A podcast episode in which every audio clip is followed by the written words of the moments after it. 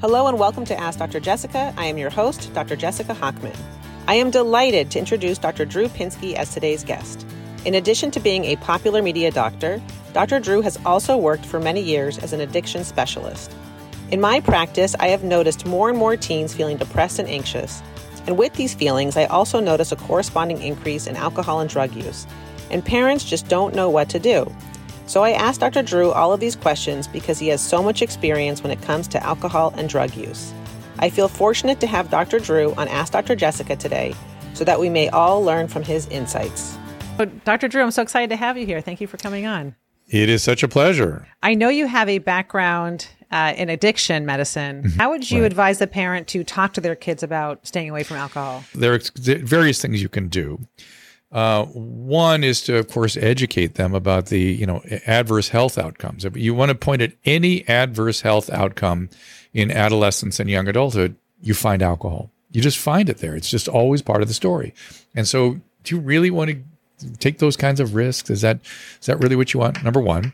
Number two, know your family history and what the child's risk for addiction is, and educate them that earlier the exposure, the higher the probability that things will, you, that that disease can manifest. Those genetics can can be made manifest. Uh, the earlier you're you're exposing yourself to substances, uh, and then I, I, I, took some, you know, because I was dealing with people all the time that uh, whose kids were dying. I mean, I, I, you know, I dealt with very, very sick situations, very desperate situations, and parents would rarely do what I told them to do uh, because it, it it requires a certain amount of clarity what you're doing. One easy thing to point at is, do I allow you to do any other illegal activities? Do, do we allow illegal activities in my home? Do I allow you to go out and do anything illegal? Is there anything I allow you to do that's illegal? Well, guess what? This is also something I don't allow you to do. Just another of the, the realities. Yes, not fair, blah, blah, blah. No, I'm sorry. The law is the law and you're going to follow the law. And and I will make sure of it. I'll and and trust me, and this is the part that parents never do. If I need to call law enforcement, I will. That's it. It's you're breaking the law. I, I will not tolerate that. Period. And that's the piece that. And by the way, and then I went I went further, and I said, and oh by the way, if uh, another family thinks it thinks it's a good idea to serve you alcohol or to break the law, I will show up with the sheriffs and I'll be laughing my ass off on the grass while they haul their ass away. So th- that was my piece. that was, that was, my kids weren't invited to a lot of parties, unfortunately. so, so okay, so. so the you know how a lot of parents will say they they like sort of the European method or um, the, the, European that's that's false, false, false. The, the, European method. Look at the incidence of alcoholic liver disease and alcohol deaths in France and Italy. It is off the chain. It's crazy. That whole notion is categorically a, a myth, and it's been disproven repeatedly. That what has been shown is that you can even take adolescent mice who have the genetic potential for addiction. And exposure by essentially equivalent late childhood age increases the risk of, of alcoholism orders of magnitude. So the earlier the exposure, the worse the outcome. So don't, please. That's that is totally, completely a myth. And yes, they do do that, and they pay dire consequences when families have that genetic potential. Right. When they do not, okay, maybe you can learn to moderate it, whatever. I, I don't know what the laws are like there. I just don't allow legal, I just didn't allow legal activity for adolescents. I don't think that's a smart way to go. Some parents will even say, well, I want them to try it at home before they go to college. I want them to know not, their limits not, before they go. No, nonsense. Does it does not bear out in medical literature. If that were a good way to do it, I'd recommend it. I have no problem with it. I may have no, you know, it's like I'm not like I'm offended or it's some philosophical problem. It just has bad outcomes. It's not good. And and the bigger, you know, again, I I you know, I come from I have a very um, specific point of view because I dealt with the sickest of the sick. I dealt with really serious situations where people were dying of these conditions. And I saw that kind of stuff over and over and over and over again. It was always there.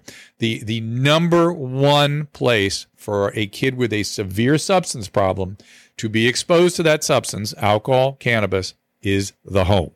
That's the number. That's numero uno place. And if they're exposed, my experience by age 12, you're going to be in big trouble if they have that genetics. Wow. Okay. And what about marijuana? Did you see as much issues? And I asked because marijuana is now legal.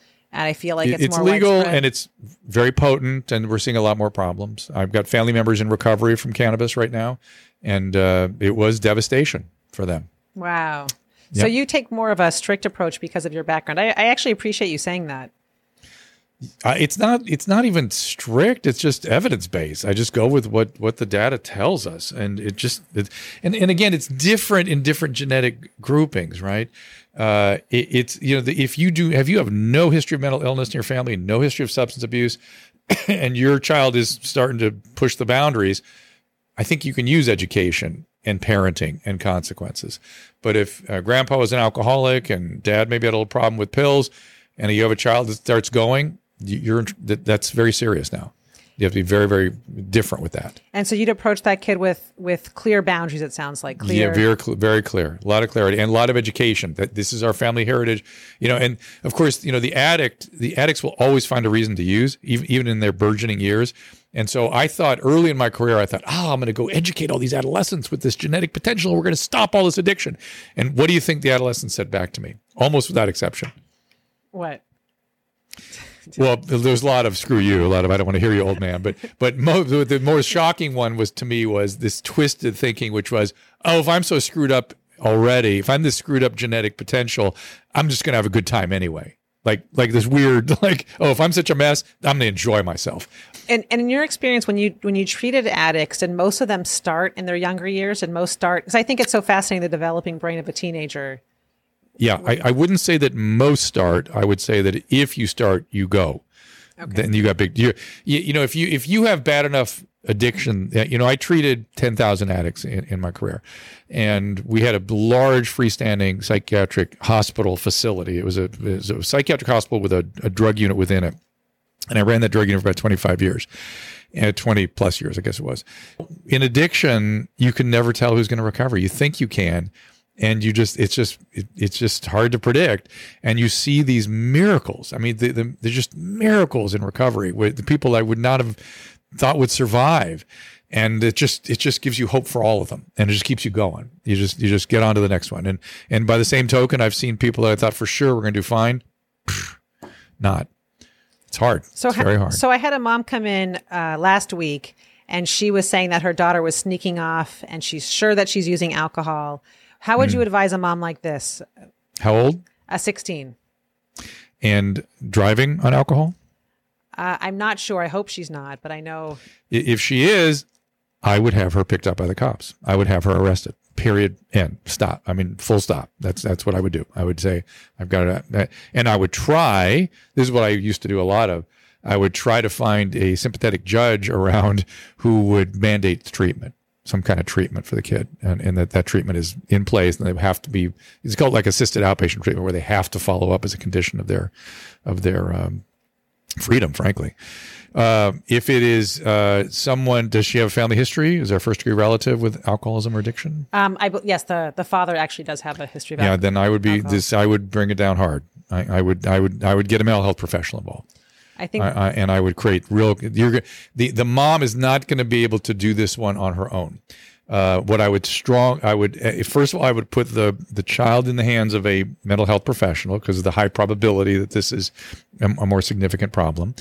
And then mom's got to go to a program called Al Anon, where she gets a sponsor and has her own support because the, the disease of, of alcoholism and addiction is interpersonal. It, it takes advantage of everything. All, all the, the best things about the human experience, addiction takes advantage of. So our reasoning, our emotional systems, our interpersonal conduct all gets sucked into this illness. I always tell people, did you ever see the Little Shop of Horrors? long time musical? ago. All right. So you remember the Audrey 2, the plant? yes, of course. What happened if you went in the room with the plant? You got eaten up.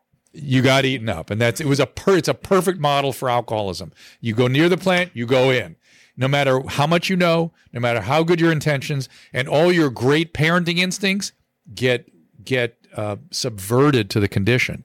So so every every instinct you have will be wrong. So you need to have a Al-Anon sponsor or a therapist of your own, you could use a therapist also, to be there with you in your corner going, no, no, no, I, I know you want to do that. Of course, If it, this child didn't have alcoholism, that's what you would do, but not in this case. That's not how you do it. You have to, you have to stand here with me and I'll be here with you. And the only, that this, the only, how did you stay out of the plant? in the Little Shop of Horrors. I don't remember. State. I don't remember. You had somebody pull you out. You had somebody else there. Perfect model for alcoholism and addiction. uh, remember the song about Seymour. Suddenly, Suddenly Seymour. That's what I remember. so okay, so I remember when I was a kid, my dad would have me taste whiskey. You know, I uh, in Mm. a in a very lighthearted way. Once you take a sip, and his his thought was, you'll taste it, and you won't like it. Um, Mm. Is that the wrong method? Look, I, I have- can't. Yes, it's the wrong method, but mm, it it it it just I'm just going with the data. You know, the first exposure is in the home. The earlier the exposure, the worse the outcome. And yeah, it might work, but but uh, from an evidence based perspective, I, I wouldn't wouldn't recommend that. I, I think I think what what tends to work a little better is keeping things very structured. This is what we do, and I don't. Again, I what what other illegal activity do I participate with Right. you? You- Do I offer you an illegal substance for your age group? I just don't do that. Right. And it's such a clear it's such a clear way to approach it, and everyone kind of understands that. I'm curious. Do you did you? So you said alcohol. Almost all roads of addiction led back to alcohol. Are there any other? No, no, oh, no, no, no. What oh, I said was all adverse health outcomes, behavioral health outcomes. So, in terms of accidents, fights, unwanted sexual contact, STDs, pregnancies, um, you name it, you will find alcohol. You'll find alcohol in, in later adolescence and young adulthood, and maybe to some extent middle adolescence. But it's always, always, always alcohol there. It's so interesting because it's so pervasive and so socially accepted.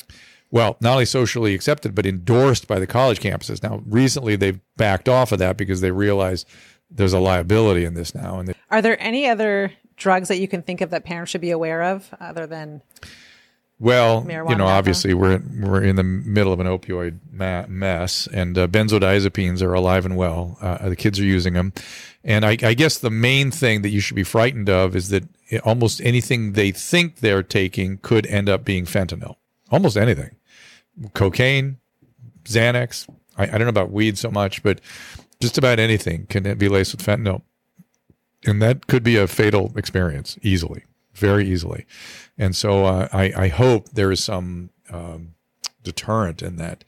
Uh, they, they, of course, you know, they, they're, they have magical ways of thinking at that age group. And until somebody around them dies, they, they don't believe that it could affect them.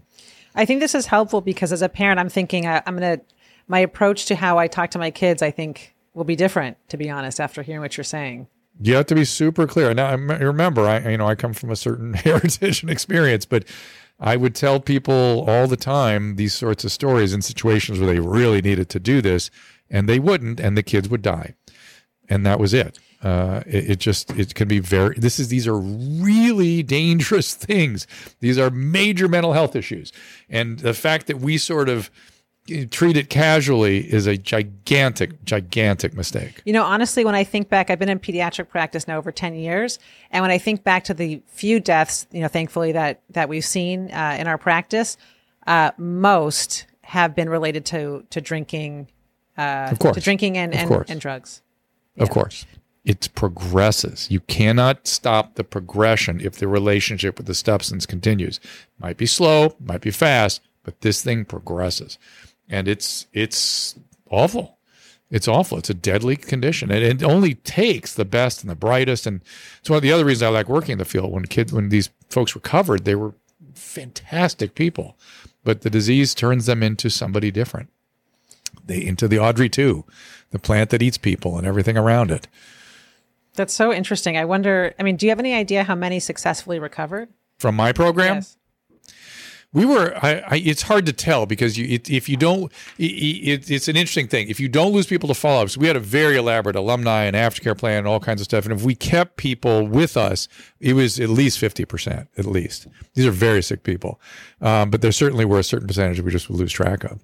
That's the combo that kills. Basically, after hearing you talk, I've decided uh, I'm going to keep my kids really busy doing lots of activities. That's a good idea. So they don't have time. They don't have idea. time to to. Uh, Yeah, yeah, that's a good drift. idea. and and again, if if there is going to be a substance issue, this this is sort of the, the other way to think about it is the, the later it comes on, the better, so to speak. I mean, the, the the less the consequence. And if you, somebody in your family has alcoholism or addiction, you in recovery can have a dramatic effect on your kids' and, and their relationship with substances and how that plays out. I do think it's really important to talk to the teenagers because there's so much of the developing brain and potential for addiction. I I've read figures like if if kids start like adult smokers, 90% plus of them started before the age of 18.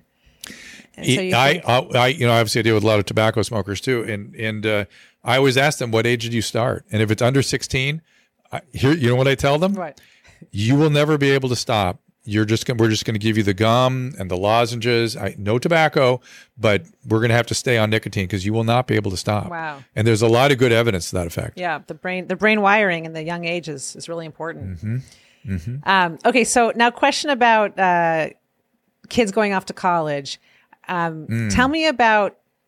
This would be a good time to hear about your book. I'd love to hear about um, what you wrote about with your daughter Paulina, and yeah. if there's any advice I can give parents relating to your so, book. So uh, the book is good advice. It's called "It Doesn't Have to Be Awkward." It's it's a it's a way of talking about all kinds of uncomfortable things, and it was interesting to write it with my daughter, and we we got you know had an opportunity to talk about a lot of things we had not talked about and maybe even thought we had but hadn't. And you know, I it's a giant topic. We we took it all. We took the topic of consent and really broadened it out to the idea of how to have healthy relationships of all type.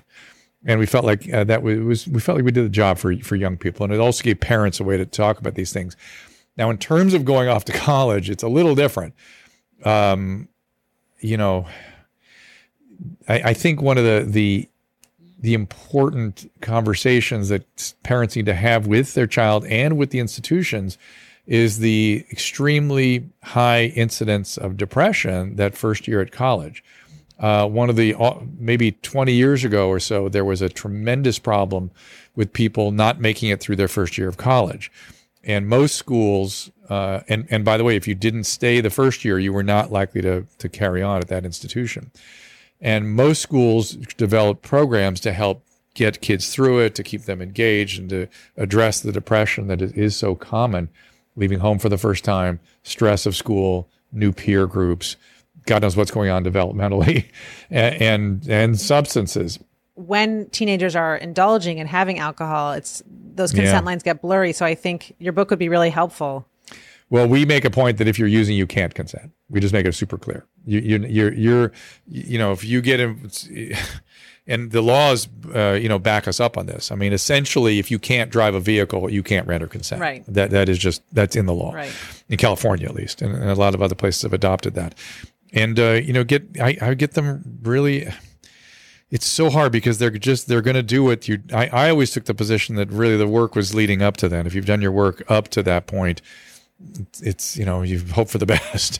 They are they are on their own, but but I I would you know again encourage and use counseling services. You know if there's if you have a depression, if you if you lose control of substances, if you have an eating disorder, don't be afraid to ask for help. These these things happen, and you should be at your liberty to to raise your hand and say I need some help here. I think it's great what you're doing. I mean, I, I, uh, all these conversations are so hard for parents to have with their children.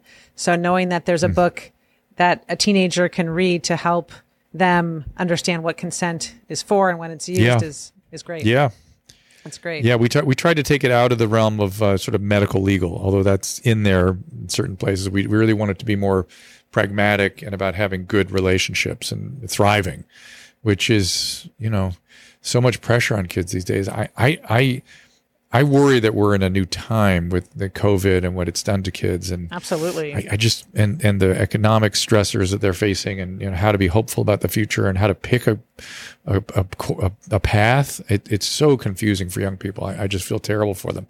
So it's it's really about you know, uh, the, it's the usual after, you know, it's hungry, angry, lonely, tired. It's make sure you're eating proper nutrition, you're getting exercise, you're with develop good relationships with peers who actually care about you, you sleep adequately, you create balance where you can, you limit substances, please, uh, and and try to just stay with the basics. And again, don't be afraid to ask for help if, if something is out of, out of hand. That's really good advice. I like that. What's the acronym again? What'd you say? Hungry, angry, lonely, tired. Okay. It's an old addiction uh, thing. It's like uh, they have another one too. Halt. What was that one? Oh, that's hungry, and lonely, tired. Uh, the other one was fine, but I won't. I won't burden you with that one. That's got a few expletives in it. Well, I really appreciate it. Uh, there any any other last minute advice you can think of for parents that are listening? Uh, that none of us get it right, perfect. You know, we're all just reduced to parent by our own children. Um, that it's it's a, a great it's a, a great pleasure and it creates meaning in life like no nothing else does. But but it's not always joyous and it's hard. And this is this is the thing that um, one of the mysteries of uh, human nature is that you know we, in spite of it being, you know, things, eh, marital satisfaction and individual happiness goes down in early childhood years. It's not like it typically rises; it goes down, and again during adolescence it goes down, and yet in spite of that, uh, those those the challenges, it is still the richest, most rewarding thing you will possibly do, and fundamentally it gives life its meaning. You always can fall back on that. You can always like at least I've I did my job as a parent. I reared a, a, you know another human and who's engaging in the world. If they have medical problems or psychiatric problems, that's part of the human condition. Don't blame yourself for that. That just hope they get they participate. And and by the way, there's another point about um, mental health issues. It's that you need. That I'm, I'm glad we. I'm thinking about this. Your parents need to know the following treatment works. Mental health treatments are very effective. I think people have a sense that somehow they are not. Now, there is one caveat with that. If your child is participating and active in their own care, it's going to go very well. It may take time, it may be frustrating, there may be ups and downs, but treatment works and when the child is is embracing the treatment, the outcomes tend to be very, very good. Don't they say you can you can lead a horse to water, right? But you can't you can't make them drink. Yes, and there was an old, uh, you know, how many psychiatrists did it take to screw in a light bulb? You know, one, but the light bulb has to want to be screwed in, and so, and it's sort of in that. I, I would argue that we live in an age of motivational enhancement uh, therapies and and ways of dealing with resistances that we didn't have before, and so you know, resistance is something that's scary because it's not you I, I can't then say it's going to go well it's like it's scarier when there's resistance it can still go quite well dr drew thank you so much for coming on my podcast it's been so nice to talk Pleasure. to you um, good to see you as well i appreciate your time